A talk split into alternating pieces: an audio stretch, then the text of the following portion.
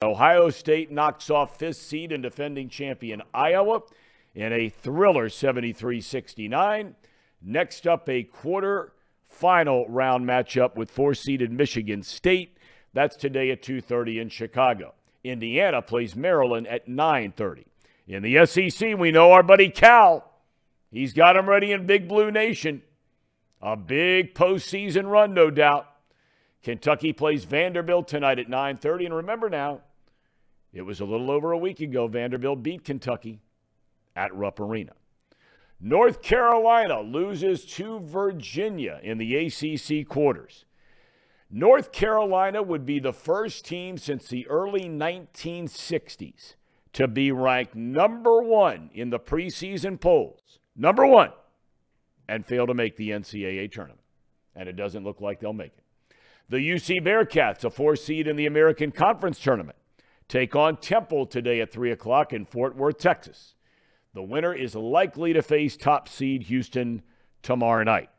In the Big 12, four monster games across the board in that league yesterday. TCU drills Kansas State. Will play rival Texas tonight in the semis. On the other half of the bracket, top seed Kansas against Iowa State. In baseball news, the Reds fell to the Cubs 8 6 in Mesa, but starter Hunter Greene went four shutout innings yesterday, allowed three hits, two walks, three strikeouts, and David Bell names Hunter Greene as his opening day starter. By the way, four of the Reds' runs came against the Cubs' alleged ace, Jameson Taillon. And really a, a revealing interview on a Phoenix radio station yesterday. Former Arizona Cardinals, long-time offensive lineman, used to be with the Steelers, Kelvin Beachum. He laid out an honest assessment of the Cardinals quarterback Kyler Murray, simply saying that, quote, he needs to grow up and be a man. He added that he believes that can happen, but it better happen soon. Gentlemen, we wish you good morning. We have Marty Brennaman coming up on the program. Uh, he should have some uh, riveting comments about his alma mater, the Tar Heels. Oh, oh not good. Uh, we have Paul Fritschner, he of the Jumbotron at Madison Square Garden. I would assume he'll be joining us from his hotel room since they don't play till 6:30 tonight. But he is in the Big Apple to talk about X last night just getting by, and now you have the top 4 teams all year long in the Big East. The final 4 in the Big East Conference tournament. Paul Daugherty to talk about UC and Xavier a little bit later on. Casey McAllister, good morning. Trace Fowler, welcome back from the great state of Iowa. That's right. How was the drive? You were solo.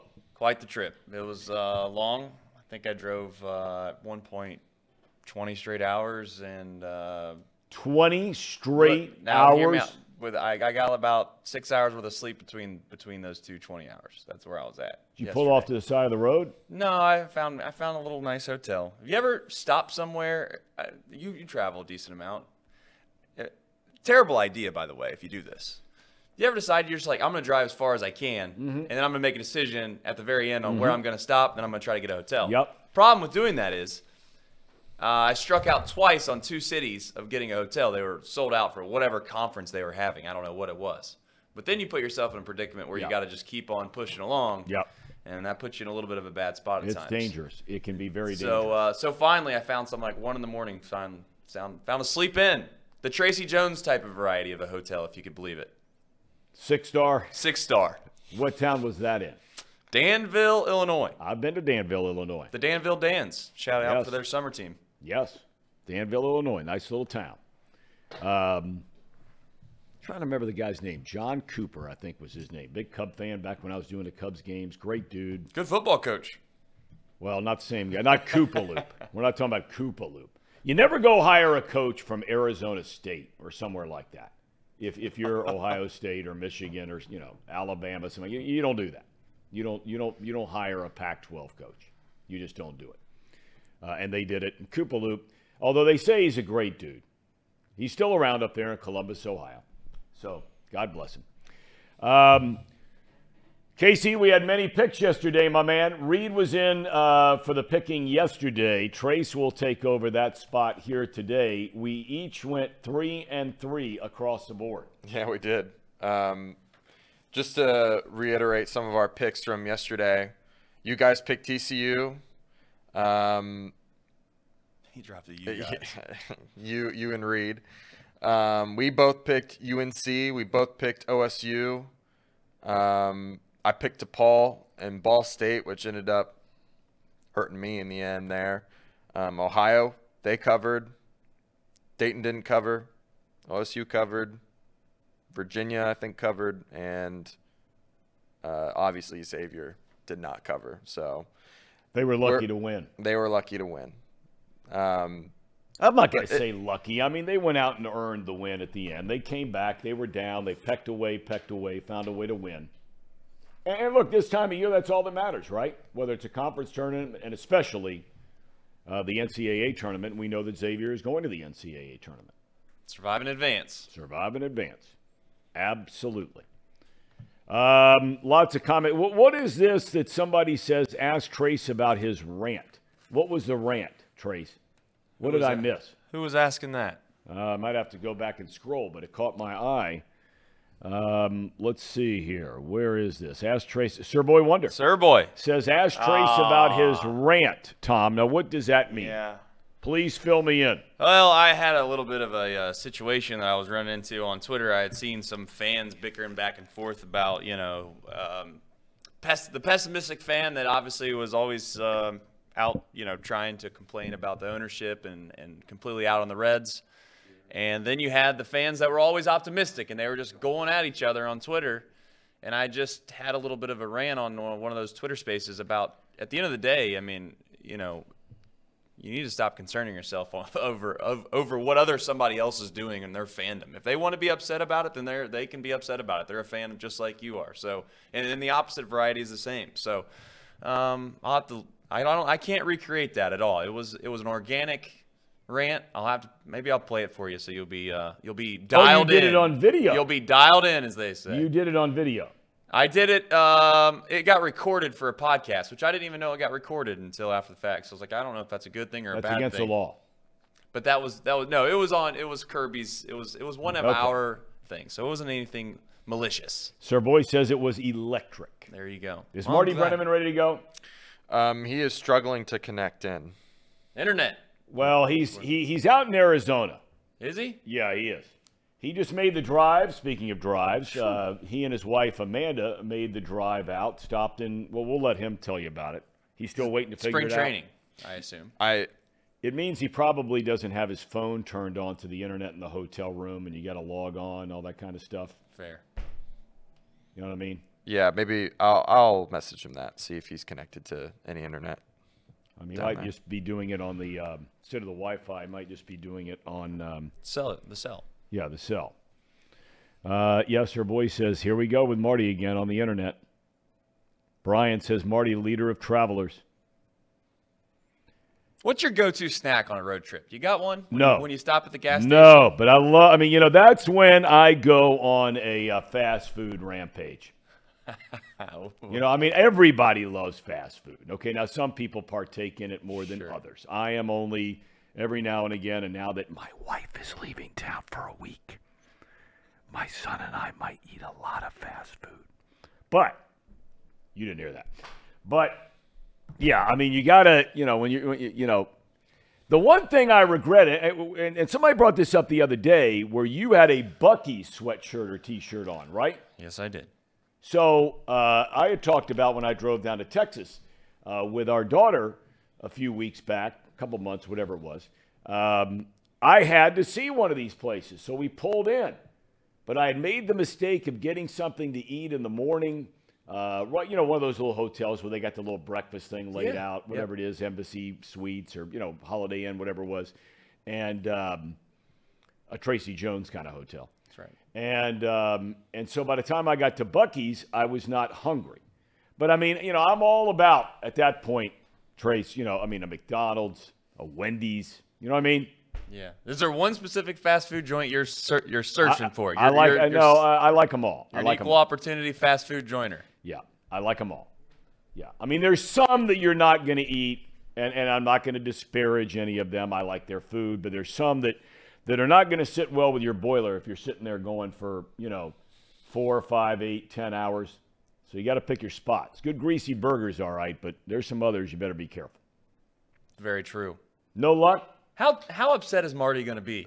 Not one. Not only is he having a situation with the internet, can, which would can piss anybody off, but then on top of that, he's got this whole Carolina Tar Heel Oh, thing he's been spewing on for the past few weeks. I actually think he's been holding out hope, Thom. I've I've watched these interviews with him, and and, and, and I know he's been pessimistic about him, and he's not been happy. But I think in the back of his mind, he's always had this slight optimism that they were going to make a run in the in the turn in the ACC tournament. That is, Yeah.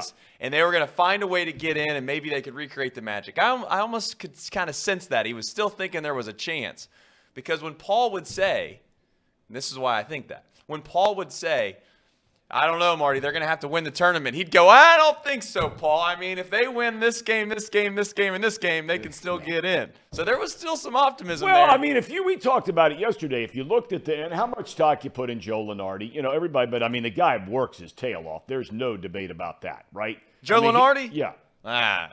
Again, you may not agree with him, but I'm saying he works hard and he's nonstop at this. Well, he needs to update his bracketology a little bit more for me. Okay, well, anyway, he, you know, he had going into the day yesterday.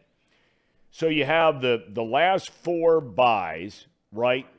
Then you have the last four in, and then you have the first four out. Okay. Yep. So if you look at that second column, where last four in, couple of those teams. Okay, if this had played out, if you're a Carolina fan, a couple of those teams got beat yesterday. Had Carolina, I think the only other team that was ahead of them for the next or the first four out was Arizona State, then North Carolina. Arizona State won its game last night. Will play in the semis of the Pac 12. Bobby Hurley team probably going to get in now. Good chance. Yeah. Uh, they're definitely in if they beat uh, UCLA. Uh, and we know about Jaylen Clark being injured for UCLA. He's out for the year. Such a shame. Uh, but Carolina was right there, second on that first four out. Had they beaten Virginia yesterday, I think they'd have had a chance. No doubt. All right, is he ready? He's He wearing, ready. it looks like, uh, not quite a shade of Carolina blue out there in Arizona. What fancy big league hotel are you staying in out there, by the way? Because I You know know, it's where a we big are. league joint. You know where we are. No, where are you? I, the curtains look like you might be at the Wigwam. We're at Jerry's place. The Wigwam. Yes. Jerry Colangelo, former owner of the Yeah. Suns and Diamondbacks. That's a big league joint. Have you got one of It's those like little casitas? Are you back over by the golf course? Or are you kind of stuck in the middle like I always would be with a common man? You're probably No, not we're in in that a area. casita. We're in a casita. Why am I not surprised? Probably very similar to the place Trey stayed in Danville, uh, Illinois, a few days ago. Uh, The let's room get is huge. Let's get right to let's get right to it. All right. Your thoughts on your North Carolina Tar Heels, preseason number one, and now it looks like they won't make it. Uh, looks like they won't make it. Are you kidding? There is no chance. Uh, like like I said last night, people said, "Well, let's sit around and wait." I said, "Wait for what? Hello, NIT." And if if, if they want to really put themselves out of the misery, then they just don't even accept an NIT bid. Although I don't think they would do that. Um, you know, it it last night was such a contrast in the way the two teams approached their craft. Uh, Virginia was brilliant in terms of ball movement and player movement. Carolina was not in either one of those categories. They had spurts where they, they, they did things right. They never look like they're running any kind of play. And Virginia does it every time they cross the midcourt line. They've got five guys moving simultaneously, and they have somebody who cuts off a screen and he gets a layup. They had, I'll bet you in the second half, Virginia had 12 layups, uh, either breaking down your man off the dribble or getting a screen and taking a pass and laying it into the basket. Um, uh, there was such a contrast in coaching styles and, and quite honestly, coaching ability. Uh, because Carolina has never looked to me this season like uh, except for certain games, and they won top of their game against Boston College. Uh, that's because they were hitting their outside shots, but they never look like they have any scheme offensively on the floor. And defensively, they just get beat off the dribble all the time. Those two guards couldn't guard me. Um, and and so you know they they got put out of their misery last night by a very good Virginia team, who I do not think is capable of winning the national championship. Um, but they are very good and they are extremely well coached. And and now Carolina's got to lick their wounds and decide what the heck is going to happen next year. I see these people talking on the internet about how um, they, you know, they really got to get heavy into the transfer portal and and and things of this nature they're not going to have any scholarships. And the worst case scenario for them next year is if Bacot and RJ Davis and God forbid Caleb Love all decide to come back. Those guys there, in addition to the kids that have already committed to come there, and they've got the second ranked uh, recruiting class in the country coming in next year, they don't have any scholarships left. They lose two players. They lose Justin McCoy, who was a transfer portal kid from Virginia two years ago, and and maybe Bacot, maybe. And and if, if he decides to come back, they don't have any more scholarships. In fact, they've got to figure out how they're going to keep the people they've got.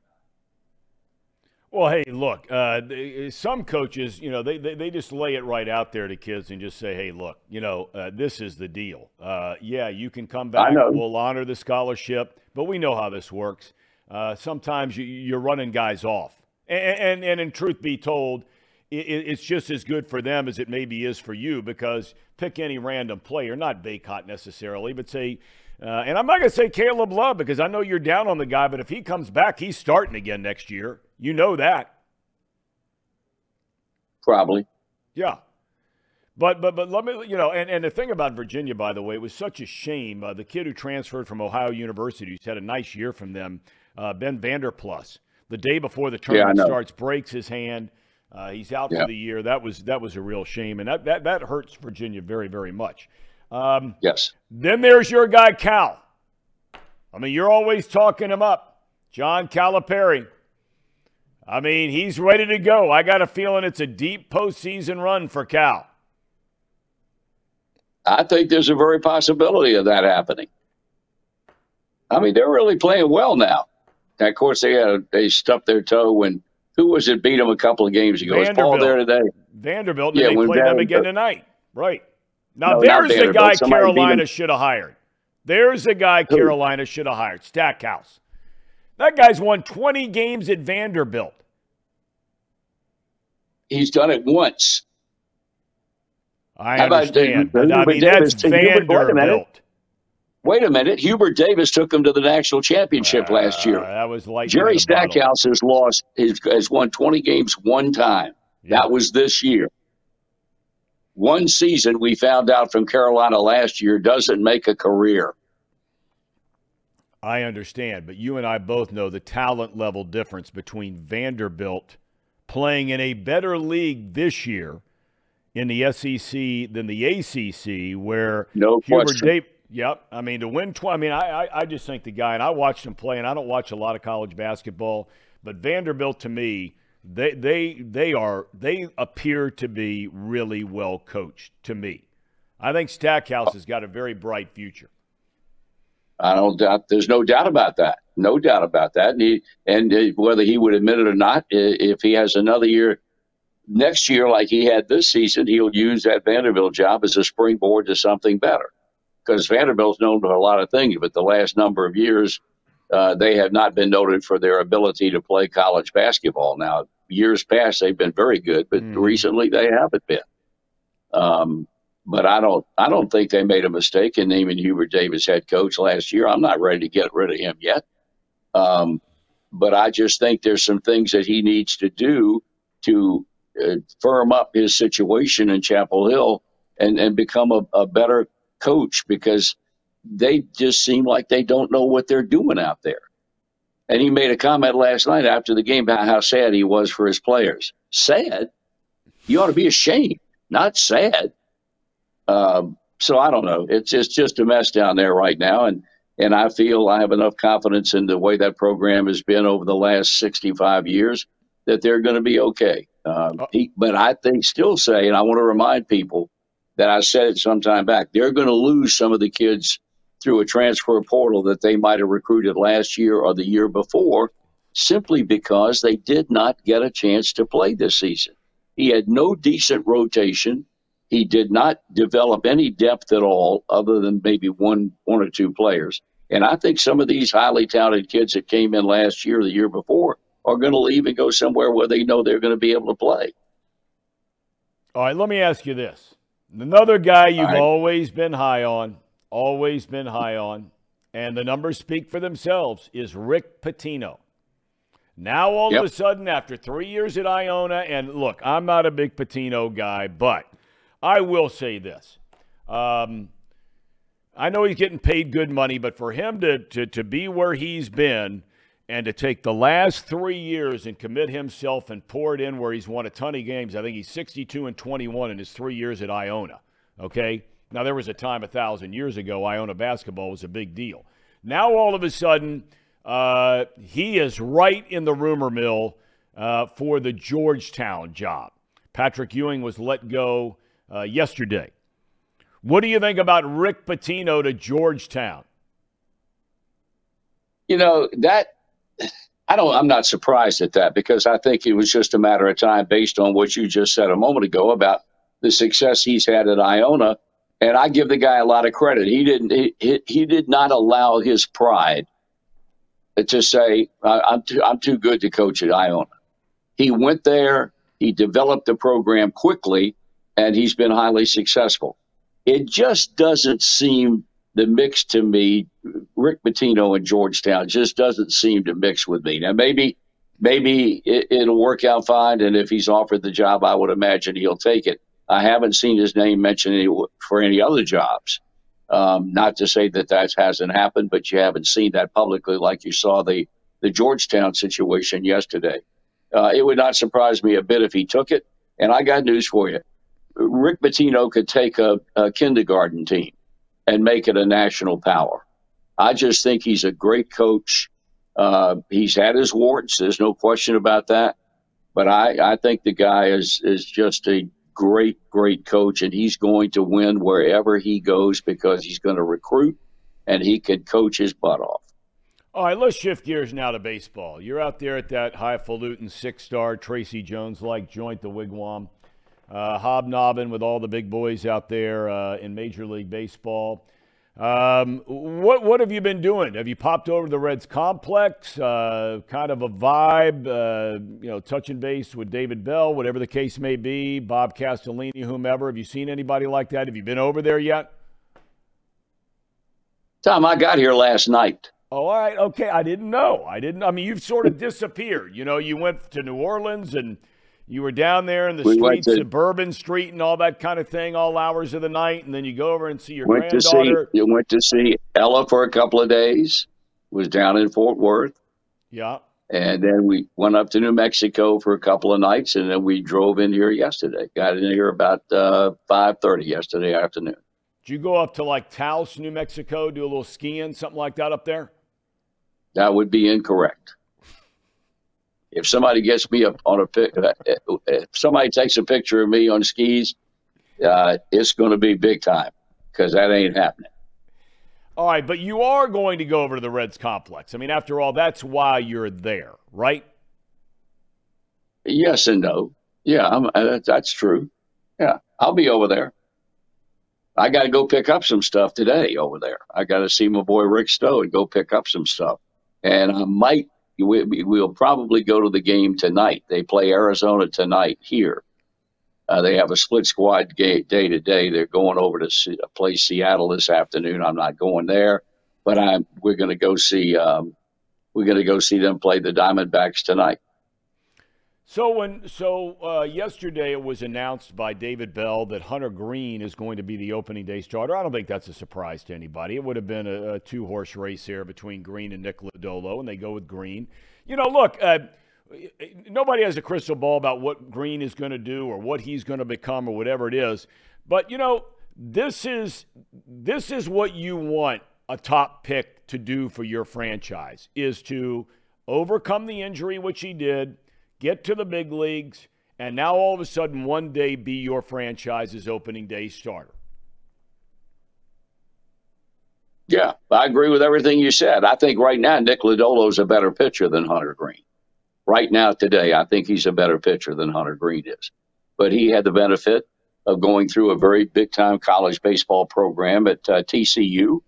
Um, so I think he's ahead of Hunter Greene. Now, uh, you know, as far as power is concerned, uh, probably not a pitcher in the National League, maybe in Major League Baseball has a, the all around power uh, or that can wear the title of power pitcher better than than Hunter Greene uh, uh, can wear it. But I, I, think he's still got a long way to go. Uh, I think Hunter Greene uh, or Nick Lodolo has less time to go before he gets to the point where he's going to be considered the maybe the number one pitcher on this staff. Uh, because I really believe that at this point he's he's further along than Hunter Greene is. Um, we'll see what happens down the road. I think Hunter Greene's future is really bright if he can stay healthy. If he can stay healthy. Um, so I don't think it was any great surprise that that uh, the manager named him as the opening day starter. Uh, I think that was to be expected from anybody who followed this team with all the hype the kid has gotten since he became a number one draft pick. And now it all boils down to getting it done for a second year in a row, beginning on opening day against the Pittsburgh Pirates. Um, you know, look, there have been some bright spots, and I know there are a lot of people that want to, you know, just be negative and, and be down about the Reds and, and, and on and on and on. We know the reasons why, and it's they're all perfectly viable arguments. Um, but you know, whatever stock you put in spring training, I don't think a lot of people do. But but they've had some guys where it's been very encouraging. Some of these young guys we've heard a lot about so far in the spring, about a week and a half, two weeks in. Oh, I don't. There's no question about that.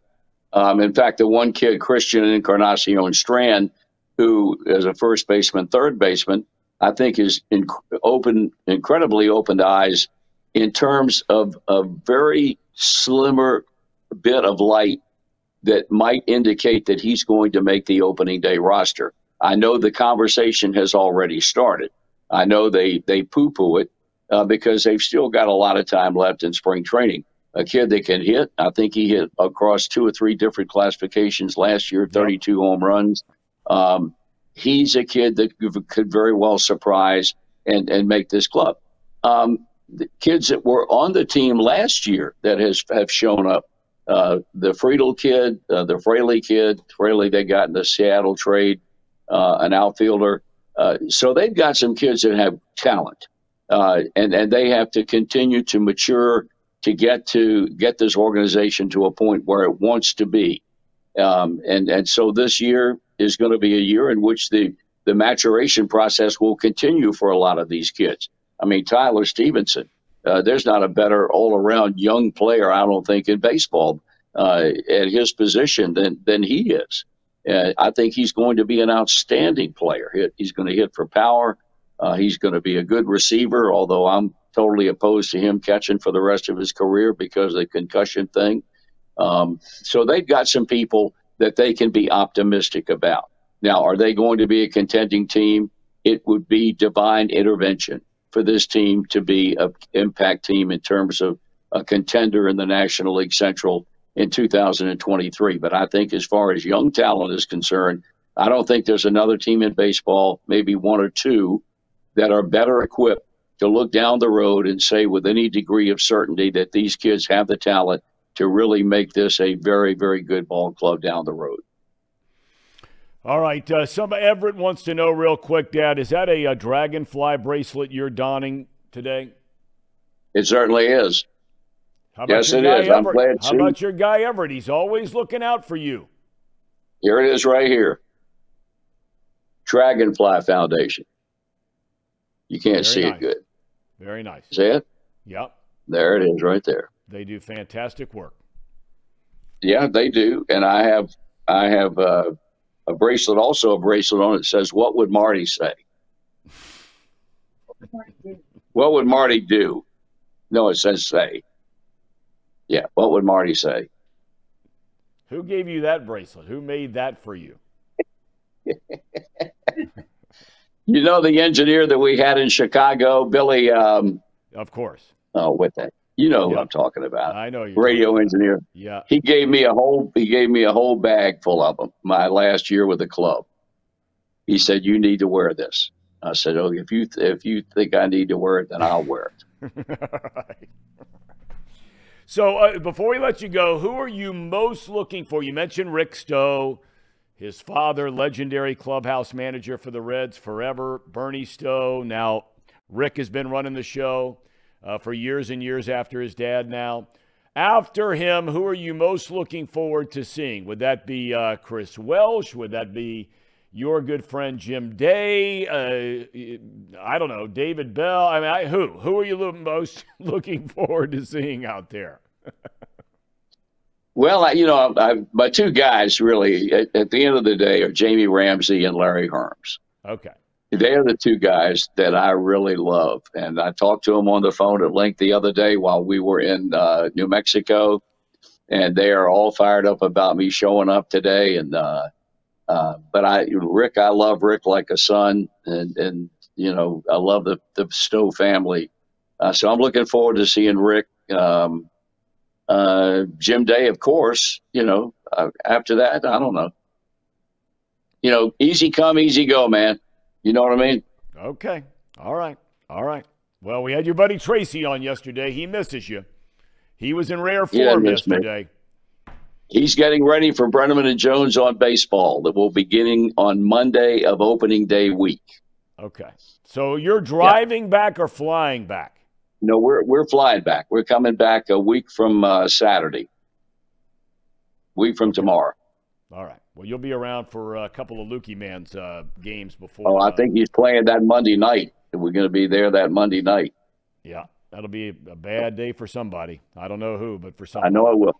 Yeah. All right. You're well, safe pal. travels. Safe travels out there, Okay. and, uh, and and and and enjoy. You know, that six star resort and all the the big league operators out there in uh, Goodyear, Arizona. If I see Jerry Colangelo, I'll tell him you said hello. Please do send him our best. I will.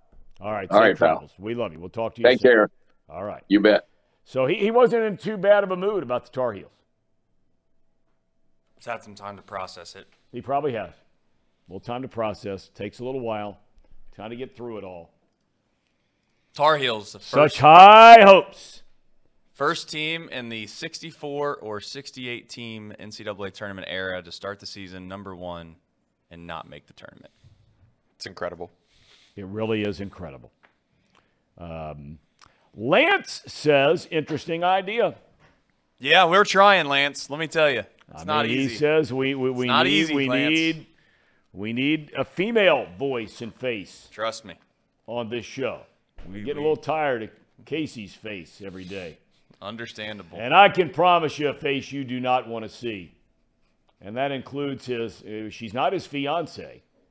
Uh, she's just a girlfriend for all these years, and that would be first thing in the morning to to lay eyes on Paul Fritschner, who apparently fell out of his bed there in New York City. That's not true. It is true. What true. time did you get up to? I mean, look at that hair. Are you kidding me?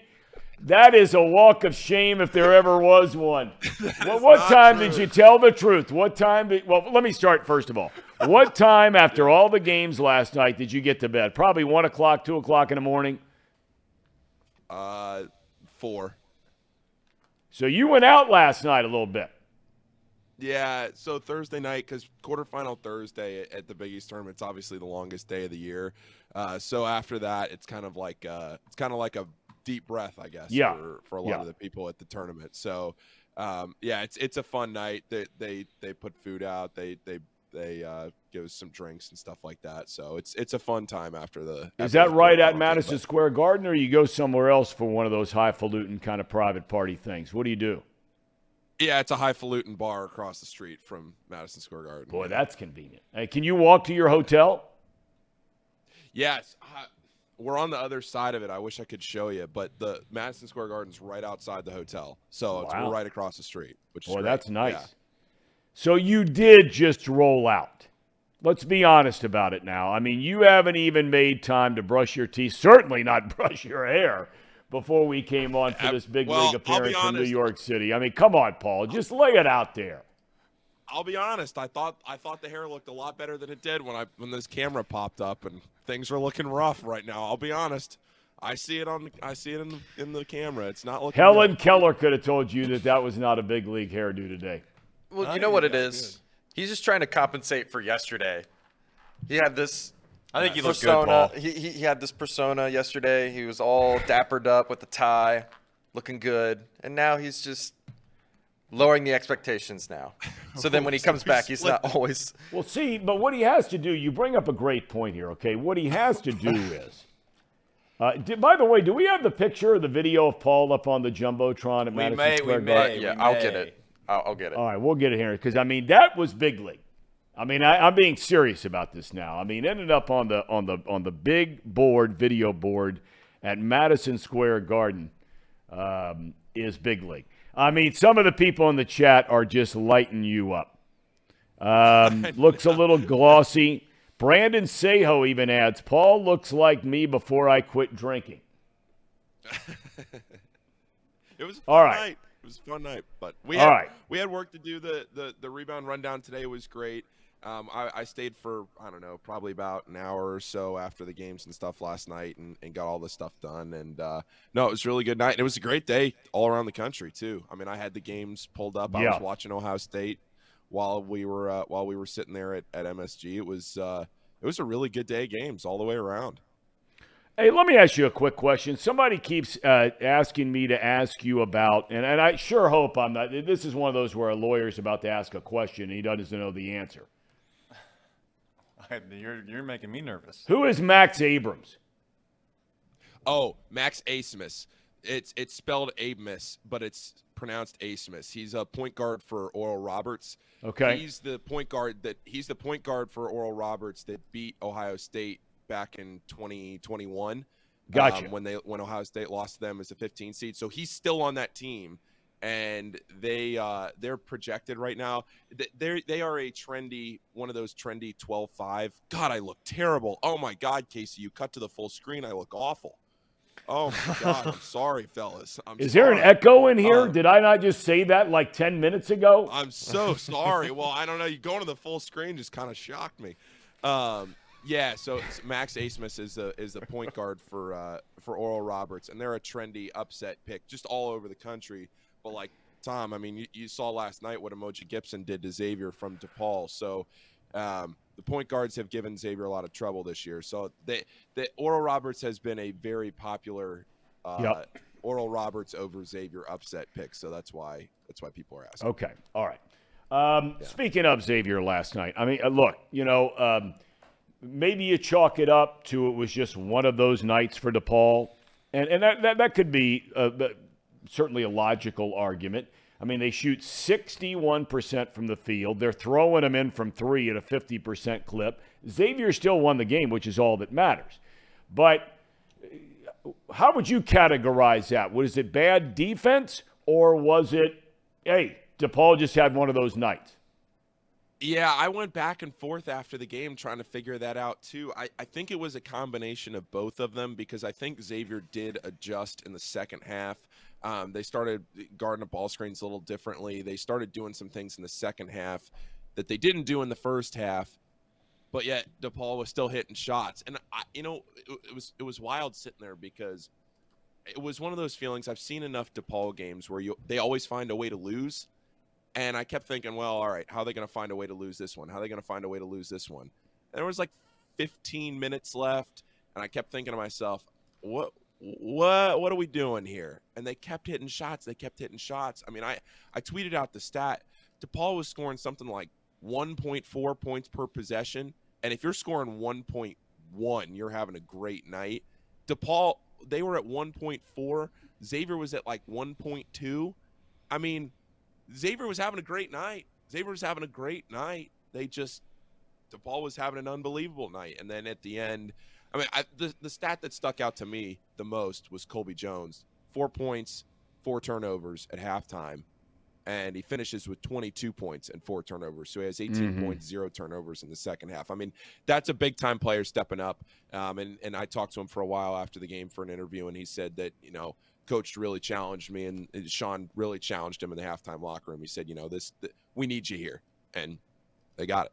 Yep. Okay. How do they match up against Creighton? I mean, there are two great games you're going to see tonight. They're the best four teams in the league, have been without a doubt all year long. Uh, there were moments where Providence looked like it might be in that crowd, but clearly they're not. Um, let's start with the Xavier game. The matchup against Creighton. How do you see it? So it's going to be an interesting one because both times this year when Xavier played Creighton, they played him with Zach Freemantle, and they haven't played him since he's been hurt. So Creighton's the only team that's beaten Xavier by more than seven points this year. That game that was in Omaha was a, just a total drubbing. But that was over from the beginning. Jack Nunge and Zach Freemantle both picked up two fouls in the first eight or nine minutes of the game. That game was over. They they were out.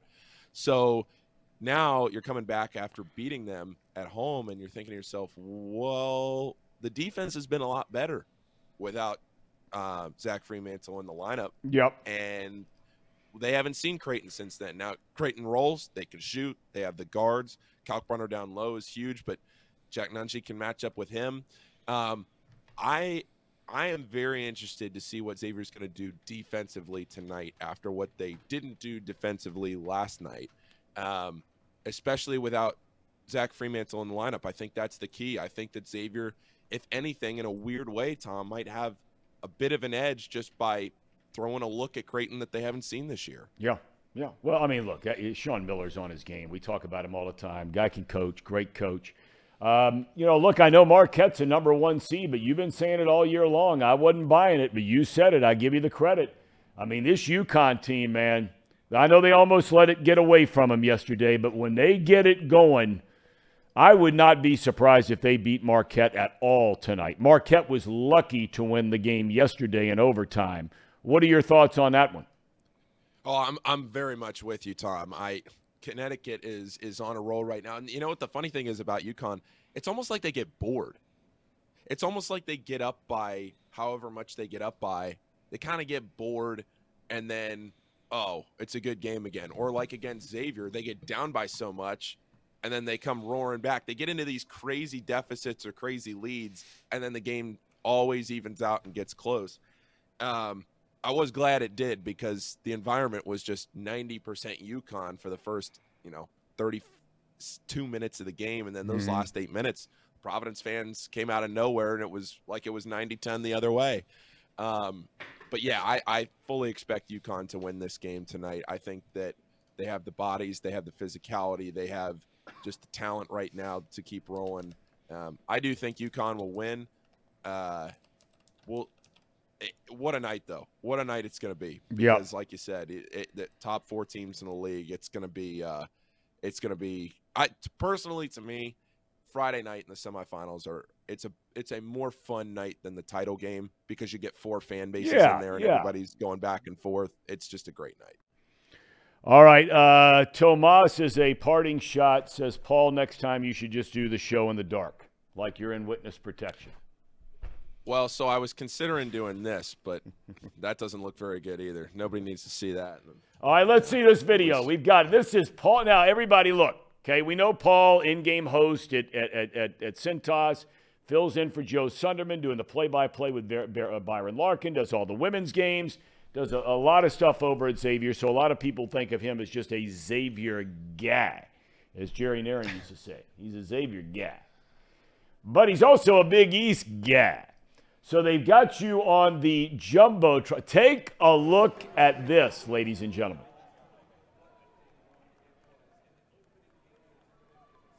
I mean, that's big time. Yeah, that was cool. I mean, when you think of guys like Marv Albert, and you think of guys like Kenny Albert, and you think of some of the other legendary names that have broadcast games in that building, whether it be basketball or hockey, and Paul Fritschner, you are on the same Jumbotron board as guys like that. Now, that's big time. It's cool. I'm I'm glad they gave me the opportunity for that. They uh, they wanted something to kind of do like a Big East minute of a recap from the night before and a preview that day. So I'm gonna I'm gonna go over there in a little bit and do today's, do a couple of them today, and um, yeah, it'll be good. It'll, it's fun. It's a good opportunity. Okay. Well, uh, some others are suggesting that Pahhni, after sending a bunch of water to East Palestine, Ohio, immediately uh, get a private plane and then some, some much needed hydration for Paul Fritschner. Here this If Pahhni ships before- direct to Madison Square Garden, I will gladly accept this afternoon. Okay. Paul, thanks for the time, man. Have a great day, my man. Enjoy tonight. Really, sincerely. Have a great time tonight. I will. It's going to be a great time. College basketball all over the place. Ohio State plays today. Xavier, UC plays today. Yep. Dayton's still in it. Rocking and rolling, Thom. It'll be a Well, you weekend. clearly were rocking and rolling. I've been in your shoes many times. many, many times. Tracy, uh, uh, Tracy, you have up. any suggestions? You- I mean, you're the boss. I mean, you, you want to see him just sort of settle down a little, or just keep No, on rolling? I, I think he just needs to be a little more seasoned. What you do is, is uh, there's you know there's something called ibuprofen. I don't know if you've heard of that. Get you about three or four of those ibuprofens. Get you a nine. Gatorade. And what you got to do So before the- you you got to be you got to be strategic enough to know when your night's over, when no matter what time it is. That's right. You got to have the Gatorade or the Powerade or Pahhni. Pahhni water right next to the bed with the Advil or not the Advil, but the ibuprofen sitting there. or You- Bayer aspirin is really good for that. Okay, but you got to have good. it. You got to have it ready because you're not going to be in a state of mind to be able to go find these things That's later right. in the night. It's got to be ready to go before you leave. And when you get back, you know that you have to take that before you go to bed. So when you wake up, I'm telling you, if you've never done it, you got to chug the whole bottle, drink or, or take the pills. Yeah. And you will wake up not perfect, but I'm telling you, you'll be surprised. But see, it's very clear. I mean, it's a great point you make. And, and Paul, you're still a young man, okay? You're talking to a veteran in Trace and myself, okay? Yeah. I mean, everybody who's watching you right now, they know one thing is for certain. Two things. They know you literally just rolled out of the and and the blankets are all tumbled up and they're all twisted and turned and shit like that. They know that that happened and they know there's a good chance that your feet never really hit the floor before you got over to that computer. the first time your feet touched the floor is when you stood up next to the chair to sit in the chair to turn on the computer. So Trace brings up a great point. Just look, the Bayer, ibuprofen, whatever, next to the bed, glass of water, throw about three of them back right before you, you put the head on the pillow and say your prayers and pray that you don't look tomorrow like you do today. So, Paul, thank you for your time, my man. Thank you, Thom. Appreciate it. We'll, we'll see you on Monday. That's a veteran's advice right there. A couple of veterans. Yeah. that's one of those nights where you wake up and you're like, I am not drinking again. And about 3.30, 4 o'clock rolls around and you're like, all right, so where are we going tonight? That's one of those days. Boom shakalaka. Love his honesty. He says he looks just like I would expect him to look. Long day and night of basketball, few cocktails to wrap up an amazing day. But Boom Shakalaka went on to add he might benefit from an IV at this point. No doubt. All right, let's take a break. Throw it to the Ham and Eggers. We got uh, Paul Daugherty coming up soon. We got our picks from uh, for games today. It's amazing. I mean, it really is amazing. And, and we kid around a lot, but if you just take a if you just take a uh, you know maybe a 200 mile radius of, of Cincinnati, Ohio, and you look at the number of teams in that radius that will be playing major college basketball games today or tonight, it is amazing how many of them are still alive. I'm not sure you could go anywhere else in the country and do a 200 mile radius. You could go to Dallas, Texas, no chance. Okay, you could go to Chicago, no chance. You could go to pick anywhere you want. And and you draw a circle around 150 miles, make it less than that, right? Kentucky, Ohio University, Ohio State. We've already seen Northern Kentucky, Xavier, Cincinnati, Indiana, Dayton. It's mind boggling. Mind boggling. All right, gentlemen, Hammond Eggers, Mr. President, where are you? It's that time of the show, the Ham and Eggers. These guys are great. Trust me, I would know. I introduce all the best segments. So, this little segment here. Yeah, it seems like a good time, Casey. Good time. Are, are- you know, are you still drinking warm water? I don't drink normal water now. Well, did you know that alkaline water has been shown to have superior hydration benefits versus regular waters? I've heard that. You've heard that? Well, did you know that there's a new premium alkaline water out? Pahhni. And I have to tell you, this stuff tastes, this stuff tastes great. Made in Hamilton, Ohio, Pahhni uses natural limestone filtration. Unlike the artificial processing that many other brands use, the result is a healthy alkaline water that is also known as the best tasting water in the world. Please visit their website at pahhniwater.com. That's P A H H N I water.com to see where you can buy this great tasting water at a store near you. And I literally drink this every day. Literally every day. When um, when does the marketing in the country decide to go from in the world to like the universe? How close does Elon Musk and the gang have to get to where we're an interplanet species, as he would try to say, before we before some marketing gen- genius goes, you know what? We're not just the best tasting water in the world, but the universe. It's coming. I don't know when, but it's coming. I'd say the first time that someone steps foot on Mars, I think that'd be the first time that they start going universe. But that's my enough. thought on that. And did you watch any basketball yesterday? you maybe- know, maybe I not? I watched the end of the Xavier game. Did you? Yeah, and I I was I had to flip it on because I was getting nervous. Nervous. I was like, what are they doing? They're losing. And- Nervous. And, uh, they ended up coming back, and Colby Jones just took over that game at the end, man. I mean, he just was on fire. I don't know if you watched it. Yeah, he he uh, he came he came on strong at the end. Um, Xavier's a weird team. Well, not weird, but they're just a team that we'll see how it all how it all pans out for them. I'm not trying to be uh, pessimistic about it, but I just wonder if they get into a situation where they're relying on their offense to score 90 points. Um, it's tough to do that in a tournament setting when you got a lot of pressure on you. Defense travels, as they say, for a reason. So we'll see how that all pans out for the Muskies. But the the other team in town, the Bearcats, they get they, they get a chance to get on the board today. So And we're going to be talking a lot about them here shortly. And uh, we might as well do the ad read. The Bing, or, I'm sorry, the not the Bearcats. Bengals, it's the The Bearcats. Bearcats report. who's it, who's it brought to you by? Brought to you by Encore Technologies. Encore Technologies provides IT solutions for a data centered world with a suite of services from mobile computing to desktop to data center, supporting both centralized and work from home computing modules to improve efficiency and Productivity. visit encore.tech. The path to innovation begins here. That's right. Paul's getting a lot of love on here. People saying, "Hey, he's young. Live it up, bro." Well, definitely, no one's telling him not to. Just got to you just got to be seasoned enough to know how to get past that. Now he, he did know. He did he did know that he probably doesn't have to report to MSG until what time you think? Probably 3:30 in the middle of the day, somewhere in there. So he's got time, is what I'm getting at. He he he he's got he's he's got plenty of time to to get rested and recovered. And Paul's I thought he looked decent though. I know everyone was getting on him.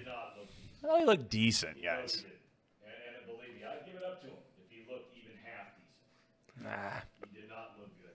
Tough critic. He looked like you guys did in um, I- that, that, that Indian reservation casino where we stay over there in Kansas. Ameristar? Ameristar.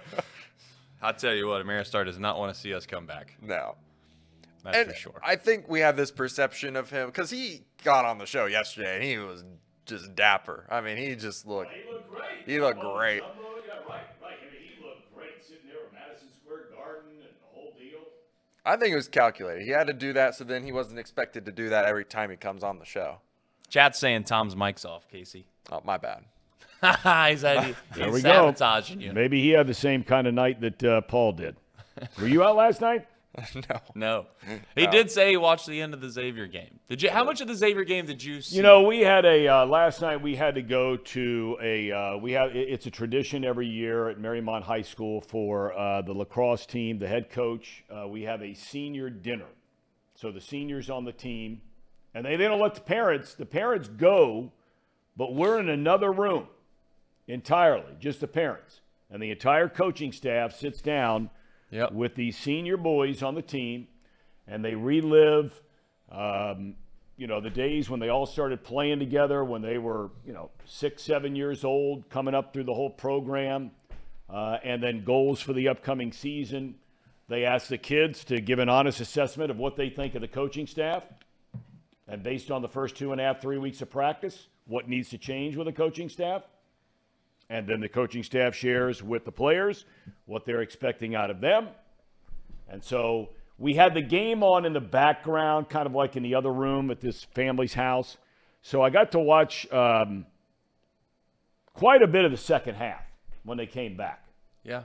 So you got to see the good side.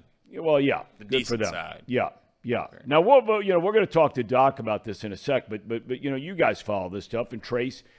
Um, Temple's leading scorer the whole year. We talked about it. You know, he, he's not playing now for Temple. I mean, this is a game UC should win today. They should win. They're a better team than Temple. They split with them during the season, but they have a better team than Temple, especially minus uh, the Owls' leading scorer. He's not even with a team anymore. Uh, they still got the Dunn kid. I love this kid. If you haven't watched Temple play all year long, and Terry Nelson talked about him yesterday, th- this Dunn kid for Temple is is such a unique player. He's a kid, and I heard uh, Terry describe him on a radio broadcast, and, and he alluded to it a little bit yesterday, where when he goes to the basket, he's got a great body, he's strong, he's really gifted athletically. Um, but, but it's almost like if he had a free layup, that he would stop right before he had the free layup just to put a head fake on somebody that's not even within three feet of him and then lean into the guy and draw the foul to try to go to the line. He, he is a really good player. But UC should win this game. You agree with that, Trace? They should win the game today. This team, when I watch UC, they can beat, I don't say anybody. They can beat some good teams if they're playing well, and they can lose to damn near anybody if they're not. Do you? So I don't want to say they should win. Now I would I would lean on the idea that it's going to be a close game. I'll leave it at that. I don't know if it'd be like a, a, a, a terrible loss if they were to not win this game. That's kind of how. Is that fair? I mean, I, I when you say they should win, it makes me think that it's like Xavier should beat DePaul. I don't look at those two games the same. UC Okay, and that's- Tem- that's a UC and. Temple, Xavier DePaul. Xavier should I don't say never, but they shouldn't lose to DePaul. Right. I could see UC losing to Temple, but I don't think they will. I think they will win, but they just like in like most teams, UC they're thin. They don't have a lot of depth, and if they get a couple guys that don't play well, then I could see them easily losing. My question then: Do we feel like UC can beat everyone in their conference? Do they've think proven that they. Eh, that's they've proven they they've they've here's the here's the thing with UC. They've proven that they can beat everyone in their league outside of maybe Memphis, in my opinion. Which yeah, is you weird know, it's to say. interesting you say that. You're right, but because you're spot because on on that. because they had Yep. Houston beat in Houston. Yep. And they let that slip through the cracks, and, and, and so be it. But I think they can get by Houston. They've not really shown that they can beat Memphis. Now, they've you know you look at the box score; they only lost by three in their last game. Um, so they, I guess you could say they, they could beat Memphis. However, that's my main concern. I've said this all along. If they get they get the high of and Sean's brought this up too. They get if they get the high of, of not only winning today, but then they beat Memphis or excuse me, they beat Houston. My concern is they go to the championship game riding a high, a little bit of exhaustion, and then they got to play a team they haven't really competed all that well against this year. Yep. So I don't know. You know, when you talk about uh, Xavier and getting back to them for a minute, and we were talking about this before the show today, and uh, again, I, I'm just going to go back just because I have it up on the screen, and I know a lot of you apparently don't like Joe Lunardi. I know that Mike DeCourcy also does a whole bracket thing, but I, I'm just throwing this out there just for the, the simple debate. You can use Lunardi, yeah. Sure. All right. Xavier, pretty much across the board for quite some time now, has been um, uh, in as a four seed, which means if you win your first game, your next game is going to be against a rock solid team as a five. Okay? So let- let's just take, for example, the difference of what being a four compared to being a three might mean for Xavier. And we'll play the game who would you rather play? Right? Okay. The only way they get to be a three seed is if they beat Creighton tonight and probably win the Big East Conference tournament. I don't think they beat Creighton tonight, lose the championship game, and move up to a three. I could be wrong. But let's just say hypothetically, there are four. Okay, right now you look around at the other four or five potential matchups and who you would play as a five seed if you're a four compared to being a three seed and playing a six in the second round if you want to get to that second weekend. And I'm not saying Xavier can't beat all of these teams, but who would you rather play? Would you rather play number five seed TCU or number six seed St. Mary's? Yeah, so I it that's that's where this gets really difficult. Not to not to answer your question directly, but I, I have a, a, something called matrix, uh, bracket matrix, which Paul brings up all the time. I can give you the teams that are quote unquote five and six seeds right now, and I would say that there's probably, to your point, Miami, Florida's in there, San Diego State, St. Mary's, Iowa. They have those as five, but they're probably like a- Fives? they Those have- teams? They have those as fives, but these are interchangeable sixes. I mean, at the end of the day, it's it's going to be come down to whatever the committee thinks, right? Then you have, from a six seed perspective, supposedly here on bracket matrix, TCU, Kentucky, A and M, and Creighton. So Okay, well, in Lunardi's, uh, they, they- But- but- but to your they point- basically have those flip. to your point, out of those teams, if I if I'm Xavier, I'm yeah, I'm hopeful that I don't have to match up against, um, you know, I don't know. I, Miami's starting to look like they're they're on the downtrend to me. But anyway, it is what it is. That's why they always say getting to the second weekend is difficult. But I would like to go up against the San Diego State maybe. Um, although I like them, I'm high on them. Okay, but in in, in Lunardi, okay, What do you the- got? Yeah, they have Duke as a five. Okay, not good. I, I mean, come on, they already lost to Duke on a neutral floor this year, and Duke's a lot better Duke's now than they playing were then. yes, correct. Uh, they have Iowa State as a five. Big 12 conference, they're in the semis. right. Uh, as opposed to in, in this one they have as sixes some of the schools you just mentioned Yeah. san diego state creighton now they do have kentucky as a six i know that xavier would, would say they'd like to play kentucky. I don't know if anybody at the end of the day really believes in their heart of hearts that they want to play kentucky in a second round game. As a six It all comes down to matchup. Styles make fights. I don't know. Uh, Xavier is very thin interior right now without Freemantle, so you're probably right. I don't know if you want to go against Oscar Tshiebwe to a certain extent Yeah, exactly. with Jack Nunge, but then you could you could you could argue if you're a Xavier fan that Jack Nunge can stretch the floor a little bit, and I don't know if Tshiebwe can really guard out in the perimeter. Like, can he guard Nunge from uh, in the outside? I don't know. Yeah, uh, well, that's a great point. I mean, look, none of those teams are perfect because you know uh, five, six, um, you know, whatever. But I, I still think that you like your chances better as a three than who you might play as a four. The TCU thing, I'll let Paul Daugherty coming up in a minute. Some of you may have seen the story. The most popular player on any team in the Big 12 with their fan base is the kid who's been the center the last two years at TCU, kid named Eddie Lampkin. Really outgoing, big personality, 6'10, big lovable teddy bear kind of a guy. Three days ago, and he's been hurt a lot this year. He had the monster game against Arizona last year in the Sweet 16. He had 22 points, 15 rebounds. Everybody thought he was going to have his great year this year. He's been hurt. Uh, he had his brother shot and killed uh, in his hometown of Houston, Texas, right before the season started. Then his aunt, who apparently he's very close with, she died just a couple of months ago to go along with the injuries, not playing up to expectations. Anyway, he comes out and posts on some social media platform uh, pictures of text messages between his mom and Jamie Dixon, the head coach at TCU. This was the biggest story in the Big 12 after Bill Self yesterday. Um, he takes him down immediately and, and, and makes some sort of charge of some racially insensitive comments he felt came from Jamie Dixon. I went back and read a lot of articles that were written by different members of the media today in and around Dallas. And look, I mean, Dallas is one of the huge cities in the United States, huge media coverage, Big 12 tournament. A number of these writers on their own went to parents of players who are on the team now, African American players, and their parents, and AAU coaches that have known Jamie Dixon going all the way back to when he coached at Pitt He's a TCU grad, let's remember. Coached at Pitt. He's a TCU now. There was not one single person, kid, AAU coach, parent, that said they have ever known anything like that from Jamie Dixon. Now, Eddie Lampkin took everything down.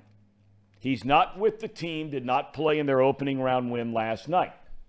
They're a better team with him than they are without him. There's no doubt about it, even though he's been hurt a lot.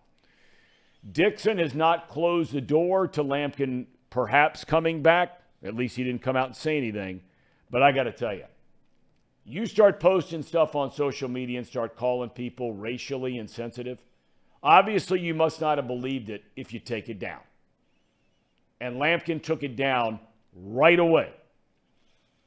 And Jamie Dixon has been a college basketball coach a long, long time.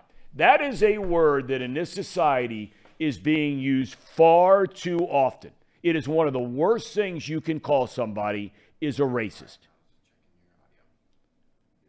I mean, you got to be very careful here. You might disagree with somebody politically, but it doesn't make that person because you don't agree with them, it doesn't make them a racist. And we have become in this society, we are throwing that word around, and that is a very, very serious charge to use that word to describe anyway. You better make damn sure you know what you're talking about before you throw that word at anybody. Stuff makes me crazy, and especially in politics. Mm. All right, enough of me there. Look who's back, looking handsome as always, sitting there in his estate in Loveland, Ohio. The morning line.substack.com. Doc, good morning, my friend. How's everything? I think the word is palatial. Well, that is the word. That is the. I wasn't yeah. going to use it. I didn't want to embarrass you. You know, you're a humble man. You always have been a humble man. Yes, I am. yes, it's easily to be humbled on a daily basis. Hey, you know, I was saying a little while ago, Doc, and I know you've written about this in the past, and, and we talked a little bit about this last week with UC and and so forth on and so forth. But you know, I made the comment a little while ago.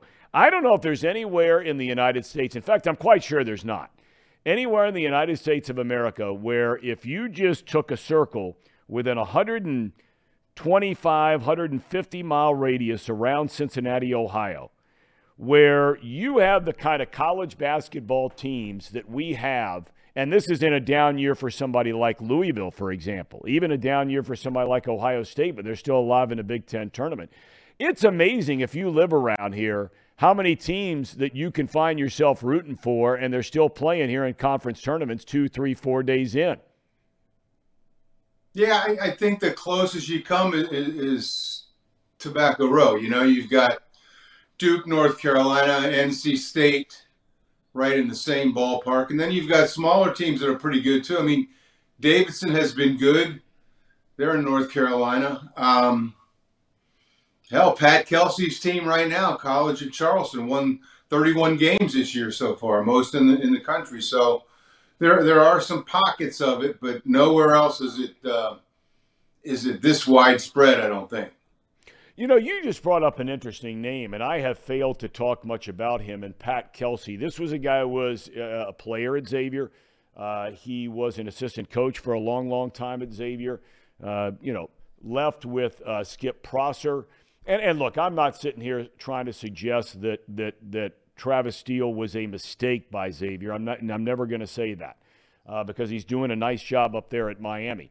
But, but but for a school that has rarely, if ever, missed on a head coach, I wonder if they could do it all over again. If Kelsey might not have been a guy that took over this program at some point in time. Well, I said that at the time. I thought he should have been the top candidate. Um, had, had been a head coach by then, I don't know, seven or eight years. Ha- had done well at, at Winthrop. Um, I, I don't know. I, I'd love to talk to sit down and talk to Pat uh, about his career. I mean, if, if you recall, I think it was 17 when he got the UMass job. And half an hour before he was going to be announced at the press conference, he, he decided he didn't want to go. Um, I, I have no idea what happened with that, but you know, he's at College of Charleston. I believe he's had other offers um, for head coaching jobs. Has not turned them down, or has turned them down. Um, just got a five-year extension at Charleston uh, and a top 40 recruiting class for whatever that means these days with with uh, NIL and transfers. But anyway, um, yeah, I, I, thought at the time coaching was in his blood. His whole family played and, and has coached, and and you know obviously a Cincinnati guy, uh, obviously a very good human being. Given what he said, I don't know if you remember this, Thom. Uh, in 2012, after the Sandy Hook shootings, uh, he, he took his post game press conference when they lost to Ohio State in Columbus to talk about the need to do something about that to prevent further tragedies. And I, I really respected Pat for that at the time. He proved himself to be more than than just a basketball coach. But anyway, kind of a, a rambling answer to the question. I, I I'm not I'm not sure, and I, am not connected well enough anymore to understand why he was not uh, offered the job when when Travis Steele got it. You know, I wonder, uh, talking about Xavier here for a minute, Doc, uh, some have made the suggestion because of Freemantle being out, uh, it's a very short bench. Uh, in fact, Seth Davis was a guy who, who made the comment on the show here the other day from CBS Sports. Um, that maybe it's not necessarily a bad thing. Xavier knows they're going to the NCAA tournament. Uh, even if they were to lose tonight, I think it's safe to say they're going to be a four seed, worst case, five seed, but probably a four that maybe, and do you buy into this? I'm curious. Do you buy into maybe it's not a bad idea? Uh, I'm not suggesting you ever go out and try to lose, but if they did lose, that maybe it's not such a bad idea to not have to rev it up again and play tomorrow night. That you know you kind of get your feet back under you, an extra day of rest, an extra day to heal before you'd play again on Thursday or Friday of next week. Or do you think it's more important for momentum I don't know, to go ahead and blitz right through the Big East Conference tournament? Yeah, I, I am for the former. If I'm a Xavier fan, they lose tonight to Creighton, which is really really possible if they don't play any better defense than they did last night. Um, I, I, don't think it's a very big deal. You're right. I, I don't think their seeding is, going to change dramatically, if at all. Um, I, would love to say there's there's not that much difference between a four and a five, but history suggests there's a big difference between a four and a five. You don't want to you don't want to be five in that 5-12 matchup. Mm-hmm. But um, you're right. The depth without Freemantle isn't there. Um, they they ran for 40 minutes last night. Um, so yeah, I, I like I said, if I'm an X fan, I don't I don't really worry about whether they win or lose tonight. I think it, it is a big deal to a lot of people to win the Big East tournament.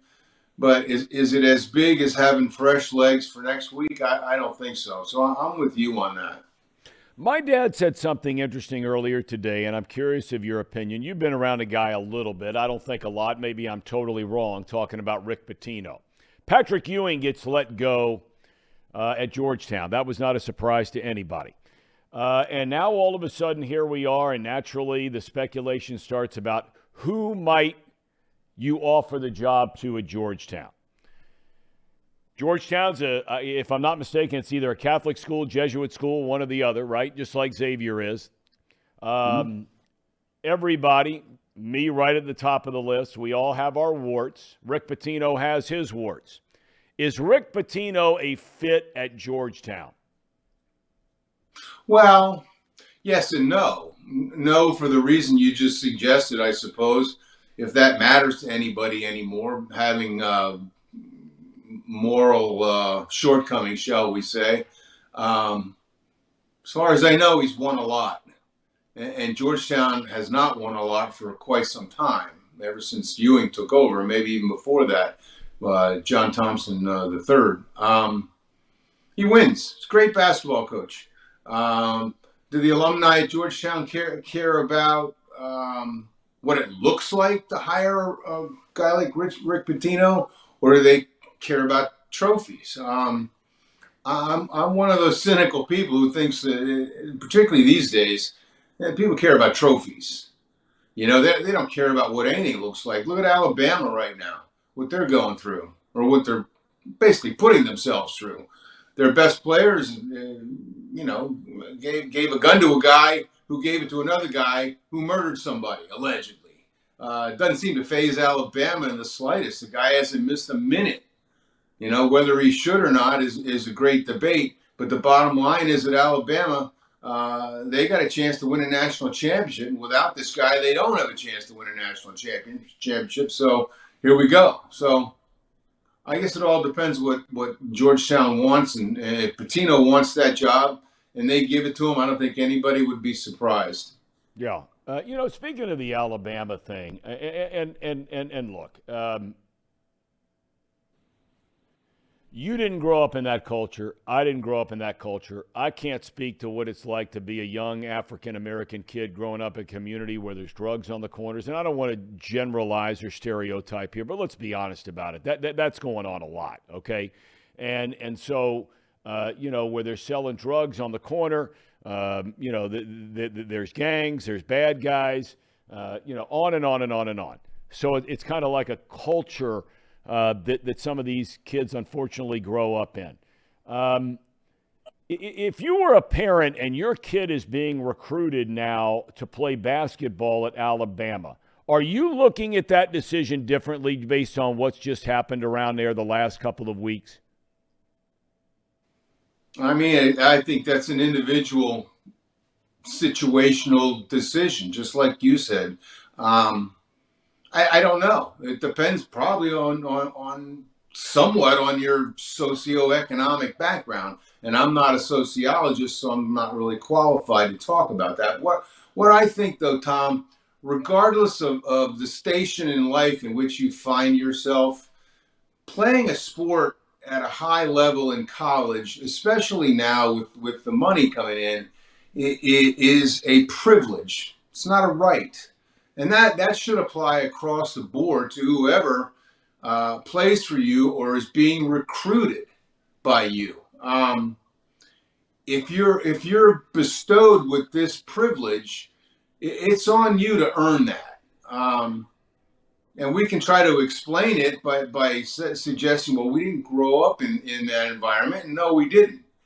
But that, that should not give anybody a pass for succumbing to that environment after being given such a, a privilege. You know, to, to whom much is given, much is expected. Yep. So um, that's kind of where I stand on that. If, if you're going to be given the gift uh, of a free ride to school and now money in addition to it, uh, you got to earn that. It's not just bestowed, it, it is a privilege, not a right. All right, before I let you go, are you one of these guys that when the uh, brackets come out on Sunday, do you sit down and maybe you're with some, some buddies or your family, your son, whatever the case may be? Are you filling out a bracket for the tournament? Oh, hell yeah. In fact, okay. Yeah, I, and I spent a lot of time on it, and I've learned and never listen to my own advice. The more time you spend on it, the worse you do, man. You know, it's best just to go go straight through and pick the knee jerk teams you think are going to win, and and go with that. And I, I spend a lot of time on it because I'm one of those guys who who uh, who picks what Doug Gottlieb is called the sheet of integrity. I don't, I don't take you know I don't pay a hundred bucks for ten brackets to enter the family pool and cover my bases every possible way. No, there's one. I do one. And I don't often win because of that, but I get more satisfaction watching the games because I can't sit there and say, "Oh well, so and so lost. That's right. I got him in this other in this other on this other right. sheet." Right. It's right. more fun if you only got one. That's right. So yeah, I, I do one and I study it. I'm kind of a, a nerd, and, and I'm I'm not very good at it. All right. Well, we expect you when we have you back uh, next week uh, before the tournament actually starts.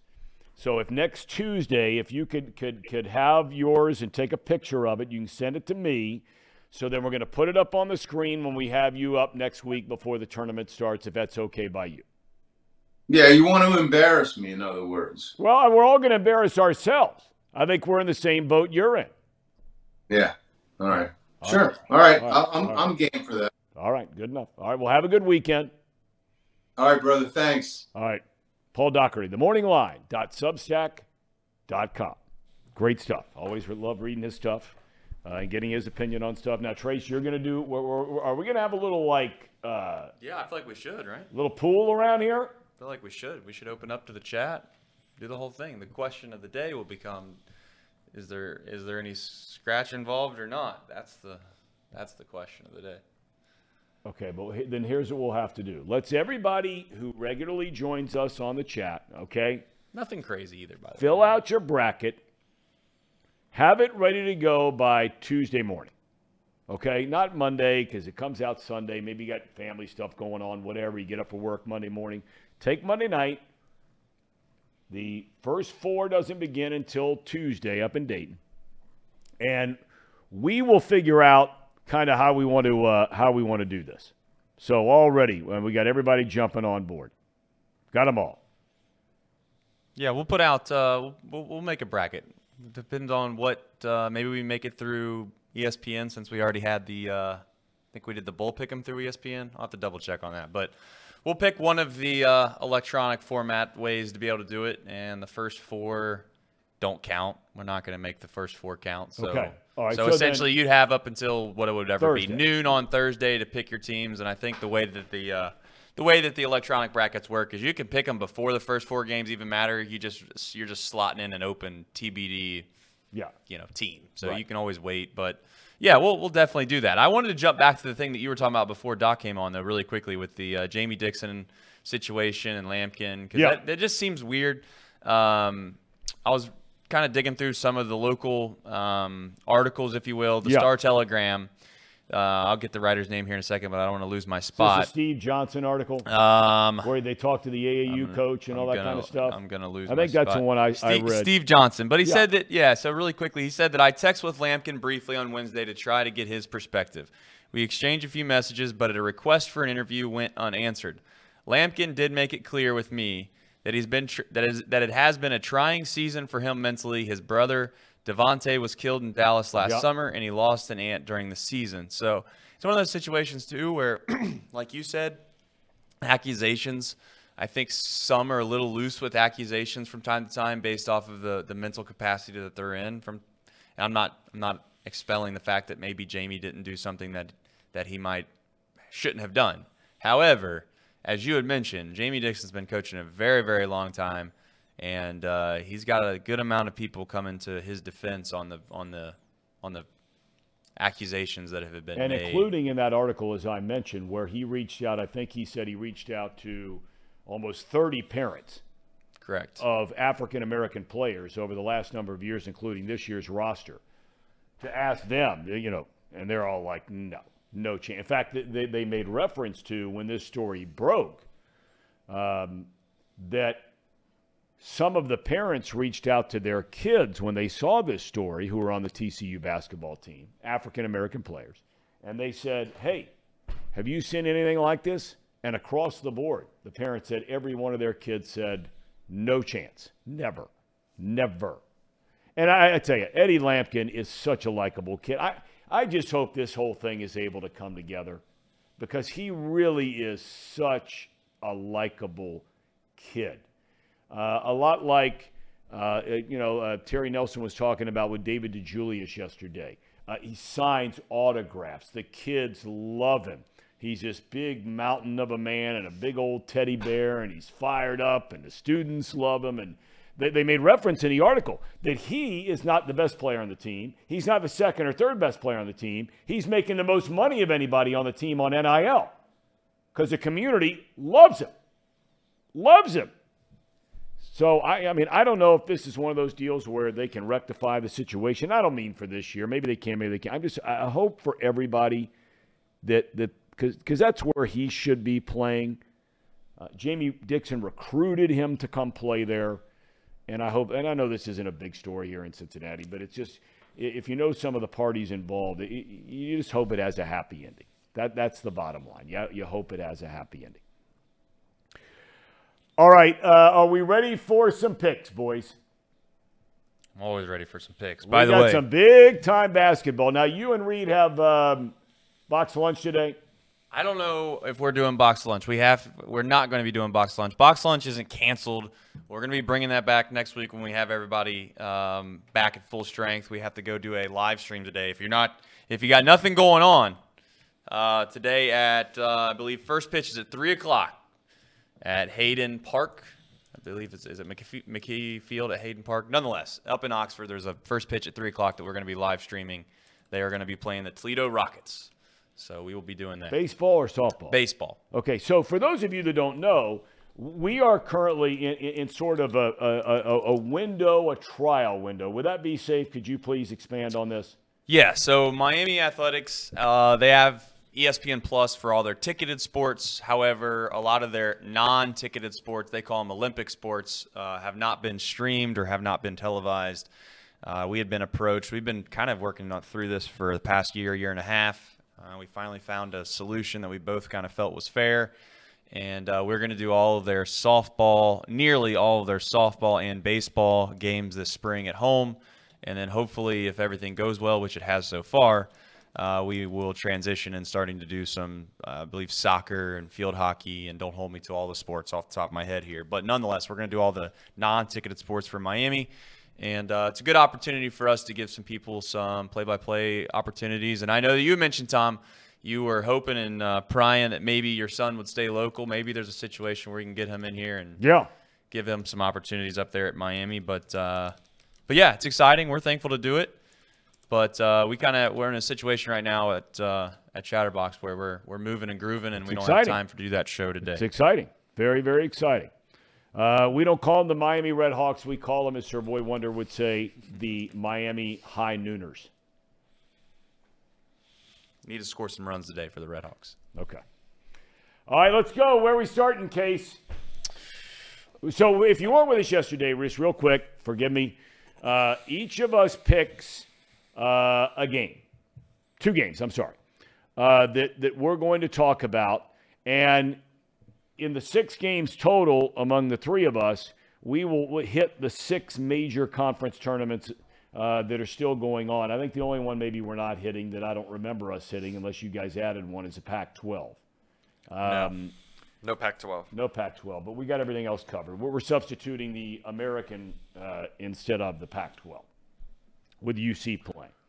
So uh, then we'll, we'll, we'll talk about you know whether they're in the semis or whatever it might be, and the other game that's happening in that conference and what could happen moving forward. So Casey, your first game of choice is I'm going to start with OSU, mainly because I kind of called it yesterday.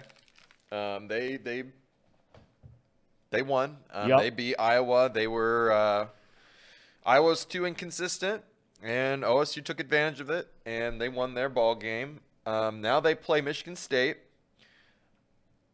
I really think this game is going to come down to one thing, and that's if Brice Sensabaugh can really carry this team. Um, he's been fantastic this season. Um, he's going to probably be one of the first picks in the NBA draft. Uh, he he's he's been fantastic, and that then leads into Michigan State. They've been fantastic on defense. Um, they they've been one of the best in the country. They've also been one of the best in three point shooting, and it all signs point to Michigan State having a better time schematically, how they play, to winning this ball game. The spread is four and a half points. And I want to just also mention one thing. Let me look at this one last time. Last time Michigan State and Ohio State played, it was a 78 or I'm sorry, yeah, 78 to 84 loss for Ohio State. Um, this was at Michigan State, and the other time that Ohio State played them at home was a 62 to 41 loss. yeah. So both times they lost.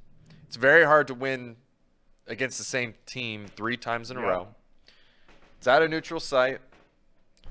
Are you picking the Buckeyes? Is that what you're doing? I Go I'm ahead. not, I'm not I'm not gonna pick the Buckeyes just yet.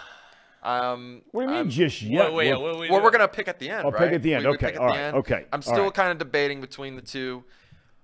But man, i- if Brice Sensabaugh carries this team, like it's possible that they could, you know, it's possible with Brice Sensabaugh. That's all I'm saying. Is that if they didn't have him, I wouldn't be so confident in this Ohio State team. But if he plays well, and the team around him can just be half as good, they'll be fine. They started four freshmen. Zed Key, who's an excellent player from Ohio State, is out with an injury. He Yep. was on the bench with a shoulder harness on. Um, Ohio State in that game yesterday started four freshmen. They look good. I mean, they look like the team we saw the first two months of the season.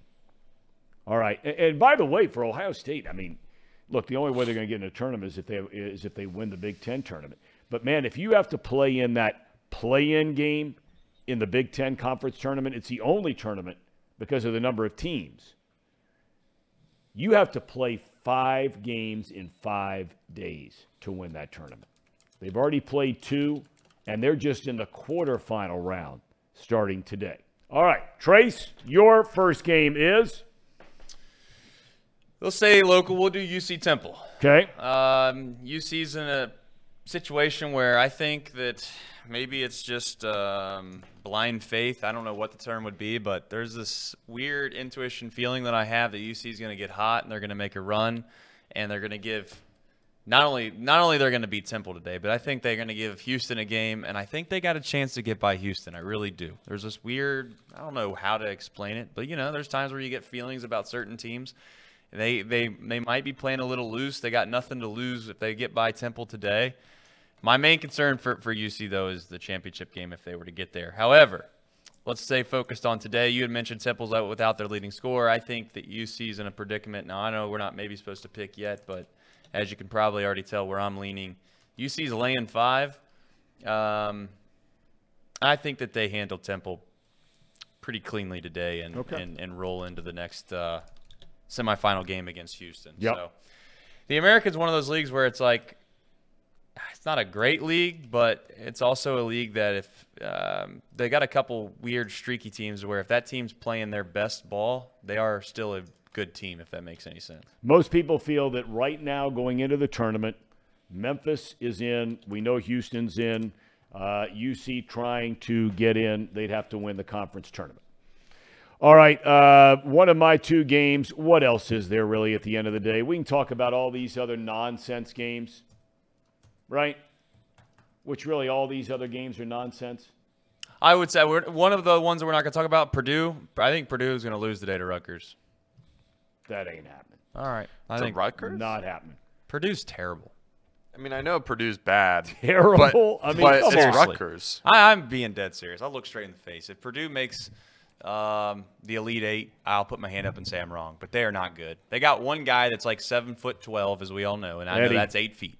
Um, but my point is that if if if if Edey wasn't there and they had the same production as a Edey, I don't think people would be as high on uh, on Purdue as they are. I think Okay. Edey's just the spectacle that makes everyone think Purdue's better than they are.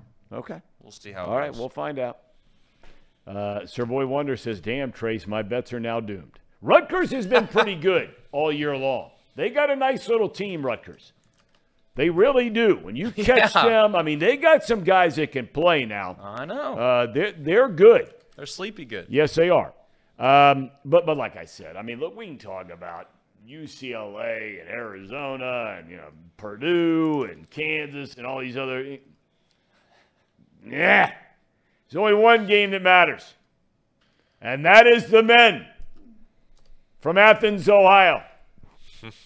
Yesterday, a 20 point win as a four seed over the five seed, and now they go toe to toe with Toledo, the number one seed. That will be later today in Cleveburg, Ohio. Bobcats, they come to play this time of year. Let's not forget, out of the MAC conference tournament, only one team has made the run a couple of times in the last seven years. And that's the Ohio University Bobcats, and it's about to happen again, starting today and again tomorrow in the title game. All right, Casey, your second game. My second game is Miami versus Duke. Ooh, good game. Yeah, I think this is going to be one of the better games today. Um, Trace, you kind of said that Miami was losing a little steam. I can see where you're coming from that. Um, they haven't been like blowing out opponents, but they're they're still, you know, if you look at it from the half glass full, they were. Let me see. Is this Which a you 10 never, you never do that. Well, he, o- he only does. He only Well, does unless it's you would- the Bengals. The Bengals be- could go on a seven-game losing streak in case you would find the glass half full. Well, they would be on a 10 game win streak if they would have just scored one more time against Florida State. Now, I, I didn't watch the Florida State game. I don't know how that went down, but it was 85 to 84 loss. Close game. Well, that was a know- game they were ahead by like twenty-something points, and they blew the game. Yes. Well, regardless, they're still winning ball games, and I know a lot of them are close. If you look at their schedule against Duke, at home, they blew them out of the gate, 81-59. Yeah, they did. They killed And them. At Duke, it was a 68-66 close ball game. I expect it to be a close ball game still, but I just really like I I like Miami's uh, guards a lot. I think that they can get it done. I think uh, the way that Duke plays um, fits into Miami's play style, and um, I'm not expecting it to be a blowout. I'm not expecting that. I think it's going to be a close game. The line is at two and a half. Two and a half. Who's which favored, Duke? I, y- in in Duke's favor. I think Miami wins this ball game. Okay. That's how confident I am in Miami. I think they, they have the, the team to go pretty far in the uh, in the tournament. That's a 7P tip-off. Duke's playing their best basketball game of the year. my gosh. The other half of that bracket is Virginia against two. Who they pull? Clemson. Clemson upset NC State. Even though they're a higher seed, that was an upset. Okay, uh, Trace, your second game. My second game. Before I do that, I'm going to actually uh, play a small game with you. What time do you think Utah State and Boise State tips off tonight, Eastern time? Um, uh, 11P. 11:59 p. Good. Wild. that is crazy. Hey, that's how you get your conference on television. yeah. This is a dilemma the Pac 12. This is veering off topic here, but this is the dilemma the Big 12, the Pac 12 is in right now. It's a huge deal. They've already been rated from USC and UCLA going to the Big 10. There's a lot of talk now about the Big 12, and their commissioner just lays it right down under the table. They are going after Arizona, Arizona State, Utah, and who's the fourth one? I'm drawing a blank. But I mean, they're they're they're in full-on raid mode because the Pac-12 cannot get a decent television deal. The Pac-12 network has been a disaster, disaster, um, and a lot of the networks, you know, they're like, "Hey, listen, you want to play at 10 o'clock in the morning?" Or you know whatever it might be, and they're like, no, we don't. They're like, okay, well then we don't want the product. Go ahead. I'm going to do, to your point, uh, I'm going to go to the best league, who doesn't have any issues with uh, Yep. television, which is the Big 12, Yep. Texas and TCU. We already talked a little bit at length about TCU's got a little weird situation going on. Um, Texas also has uh, been dealing with a situation that's been pushed in the past, though, with uh, Chris Beard kind of being removed from the team. So Texas um, is one of those squads this year that has been given a lot of love, rightfully so, from time to time. However, there's times where they've been a little disappointing, where you, expect them to maybe put their pedal to the floorboard and be able to start to blow teams out that they should, and then they don't. This line's at two and a half with TCU. There's two really good guards, um, Miles and Rice. Miles obviously plays for TCU. Rice plays for Texas. Have you seen? If you haven't seen Rice play a lot, Rice is incredibly good watch, and so is Miles. This is a good game. If you like good guard play, it's 9:30 at night. You got nothing going on. Flip on the uh, TCU Texas game. I don't know if I should give my pick this second, but this is one of those ones where I think if you flip a coin, ten times, you got your best chance of just figuring out letting the coin do the work. You're right. There's I, I don't know if there's really a strong lean one way or the other. Well, you look at they just two- played at TCU. Well, yeah, and you look at their two regular season games, and you really can't get much more competitive. They played at Texas. TCU had a big lead on the road. Uh, Texas came back and won the game in Austin 79 75. And then, as you just mentioned, uh, they played, what, three games ago? The last game, in fact, before the, uh, or the second to last game of the regular season. And TCU beat Texas in Fort Worth by two. So those have been two good games. Yep. Now, Texas gonna- is a weird team. I'm with you. They're a weird that. They're- team. They're, a weird team. Like if they beat TCU by 15 tonight and they won the Big 12 uh, tournament, no, I really don't think many people would bat their eye. And if they lost by 15 tonight, I don't know if many people would bat their eye. They're just a unique, weird team. they went through an eight-game stretch right before their last two regular season games. Um, you know, well, TCU had all those injuries. Uh, you know, I mean, they, they had a ton of injuries, uh, and, and and they went through a stretch where they lost six out of eight, but uh, they, they they righted the ship there towards a total end. But I mean, you know, you look at the body of work at Texas, but going in right before the tournament, they lost the two games right there at the end. They lost to Baylor on the road. They lost to TCU on the road, but then Tracy turned around and they maul Kansas. I know. Kansas is another team that's weird.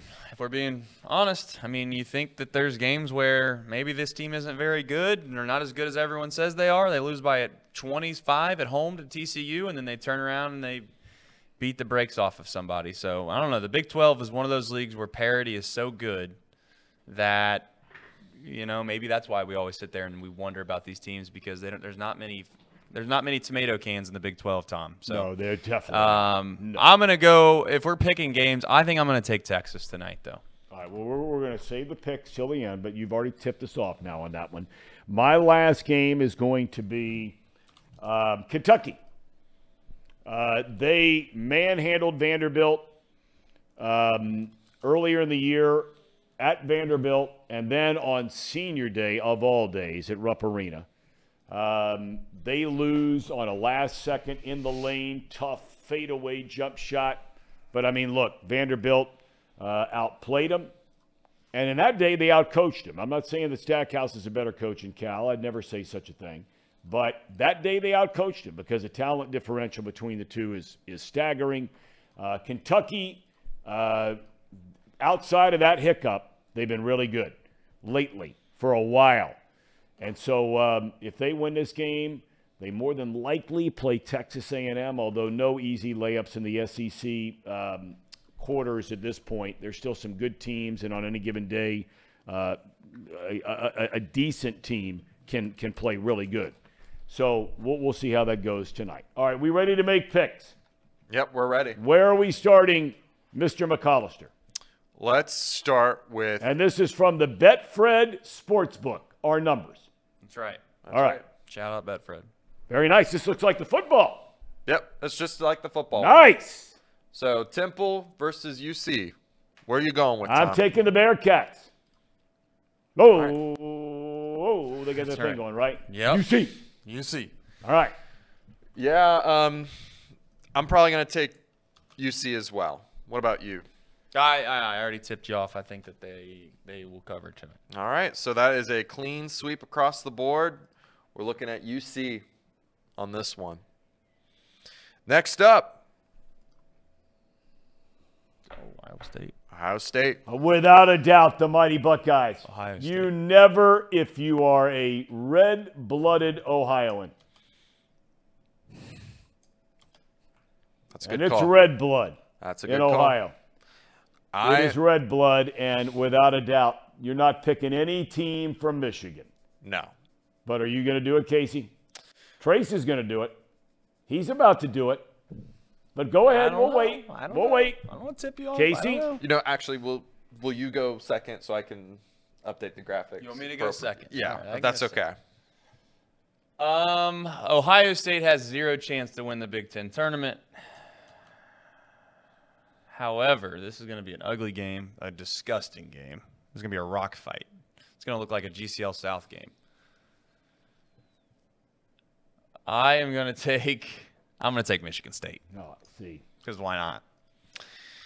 And just to go against the grain here, to make sure uh, we don't. Um, well, no, no, everyone Yeah. picked differently. So I'm I'm picking Ohio State here.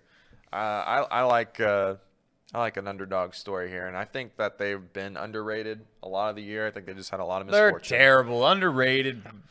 What do you mean underrated? They they went like 11 games in a row where they didn't cover. Yeah. Underrated. You can't be underrated. Well, they when you're- lost when you're- like eight or nine Yeah, I mean they were favored half the year in games that you're like, oh, they're favored Yeah, I mean, again, and every, then they lose. every team goes through a rut. Not like that. I said rut, yesterday yeah. that under no circumstances, I don't care if it's tiddlywinks. Ohio State should never lose eight games in a row in any sport. With the facilities, the money, the recruiting advantages in any sport. Because they're great in everything. They really are. I mean, you go look at men's hockey, women's hockey, track, golf, lacrosse. I mean, you look at everything. Football, they're great. Baseball, Eh. Basketball, they've always been very good this year, but they're going to win tonight. All right, what's next? Oh, what, are you kidding? Here we go again. Toledo may as well be in Michigan. Okay? Toledo may as well be in Michigan because if you spend any time up there, and I have, because they're closer to Ann Arbor than they are Columbus, there is a significant portion and percentage of people that live in Toledo that root for the Wolverines. So they may as well be in Michigan. In fact, they had to fight over that territory if you go way back as to what state Toledo was going to be in. So it's safe to say you're going, oh you, oh yeah. Oh, OU. Here we go. Here we go. I'll make it quick. I have not seen OU play Are you kidding me? a single game all year. However, I did just look up some numbers, and um, I am going to go with the Bobcats based off of uh, some There we stuff go. that I'm seeing. No, I have, I have no idea one player that plays for them. Give I just gave you a name. name earlier. You did. You said they had one of the best Freshman guards, Stallion. one of the best freshman guards. I have to watch them. We'll see. Are they and on just TV? think about this for a second. No, I'm give being an serious. Idea about how, and I'm not kidding about this, and I've talked about it before. How great would Ohio University? I mean, this would be a legitimate team. It's not wouldn't be a 12 or a 13, something like that. Two of their starters from last year that went in the transfer portal. Ben Vander Plas has started all year long for Virginia as a forward, just broke his hand two days ago. And Marcus Spears, the, the, the guard, is a starting point guard for Alabama. Five o'clock, CBS Sports Network. Thom, I hope I get that. Go ahead. you do. I think you do. YouTube TV. yeah, I, I know I do. I'm kidding. Go ahead. Well, uh, me and Trace both saw the numbers. We're uh, all picking OU for this one. Well, I mean, I don't know what any sane man would do. All right. Toledo's Xavier good, v. Creighton. That's Creighton favored by three and a half. Creighton is favored by three and a half. I'm taking the Muskies. Can't let our boy Paul down, right? I hate, Trace? I hate this. If we're being honest. Um, Creighton's got a better team, but I think Xavier's gonna. I think Xavier's gonna cover this. Three and a half. Yeah, I mean, yeah, this is one of those weird lines where you're you're just assuming that the uh, that the square is going to watch the games yesterday and see what Creighton did and see what Xavier had to go through. I am going to go with Creighton to cover the three and a half, though. Okay. okay. Um, I'm going to pick Xavier on this one. We're uh, we're going against you, and usually that ends up being bad. Yeah. Um, And the only reason I'm picking Xavier is because I, I just don't want to hear the hate. you don't you don't want you don't want Jerome Hunter, I mean, fan I just club don't, in the I don't want to hear it. I mean, when I pick against UC, I don't get the hate. Nobody shows up with the hate like the Xavier fans. It's unbelievable, the hate. Oh man. I mean, oh. all I did was say one time this year I was rooting for my friend Bob Huggins in a game against him because I like Bob Huggins and I've known him for 30 years. And I mean to tell you, the venom was brutal. so I don't want to hear the bullshit. I'm going to pick them to win. All right, go ahead. Who we got next? The good news, you get three and a half points, Thom. Amen. I'll take it. They'll need it. All right, let's go. What do we got next? Duke versus Miami. All right. Uh, I am going to take uh, the Dukies. They're playing their best basketball of the season right now. Trace? Yeah, my favorite, one of my favorite bets of the day. I think Duke rolls today, and they're starting to play better basketball. Miami's starting to slide a little bit. I know the chat loves Miami, but um, I think mi- I think they might they might get blitzed today. Duke's Duke beat a decent Pitt team yesterday. They beat the brakes off of them. And Casey's gonna pick Miami. I'm picking Miami. Yeah, Yep. I, I just, I think the perception is that they're sliding, but it's this is going to be a great game. I think no matter what. I'm with you. I, I don't think that this is going to be a blowout. I think this is going to be really close. Honestly, I won't be surprised if Duke does manage to blow them out just because I have this perception of the Blue Bloods just taking care of business when it needs to, when you get right down to it. But I really like Miami a lot. I like I like their guards a lot. And I love their coach a lot. I think when people start talking about the, the best coaches in college basketball, his name frequently is left off that conversation. I think Larrañaga is a fantastic coach. And, and look, this is uh, Jon Scheyer's first ACC tournament. Not he was an assistant forever, but as a head coach. Uh, is that it? No, we got we got. uh Oops, sorry. We have Well, we two got more. the big blue too now. yeah, we got Texas versus TCU. And Oh, then there's no doubt. No doubt. I We already know where you're on. going. Come on. Go Frogs! Go Frogs! TCU! Dub. Trace, Texas. Texas. Yeah. Yep. Texas. Yuck. It's like the better basketball team when when when I have to take a coin. They're flip. one and one against each other this year. I don't know who's better. Ah, man, this is a tough decision for me. Um, you know what? I'm going Texas too. I'm gonna take Texas in Well, this ball a game. chance to gain gain some ground on the field. Yep. We'll Thom, s- you a big golf guy at all? Uh, No? no, I'm Okay. not. But I, I mean, you know, I my son loves watching it at home, so it'll be on home on a, on a weekend, uh, on a Sunday, and so you know, I'll um, I'll get dialed in. I mean, it's enjoyable television on a late Yeah. Sunday afternoon. Good tournament this good tournament. Really good. weekend. So, TPC? uh, yep. So. Yep. I used to play that golf course back when I played golf. I used to play it every year. Um, there was a former catcher with the Cubs a thousand years ago, a guy named Rick Wilkins. He had one monster year in the big leagues, hit 30 home runs, uh, and then a lot of injuries. He was never the same after that. But he had a sister with special needs. He grew up in the Jacksonville area and had a big charity golf tournament every year down there and would ask me to MC the tournament, uh, the, the big banquet. So I got to go down there and play every year. First time stepped right up there to that that uh, 17. I mean just just stuck right there. First time. Was that the last time? Did you end on a walk off like that, or? Yeah, I just quit. I threw all my bags in the water right around right at that point in time and just left. All right, what's last? The big blue. the big blue. Cal. No doubt. Cal, leader of men. Um, Cal, eight and a half. That's a big number. But Kentucky is ready for the tournament. You're taking UK then? All right, Trace. It's a very big number. Um, that's one of those weird numbers where it just doesn't seem right.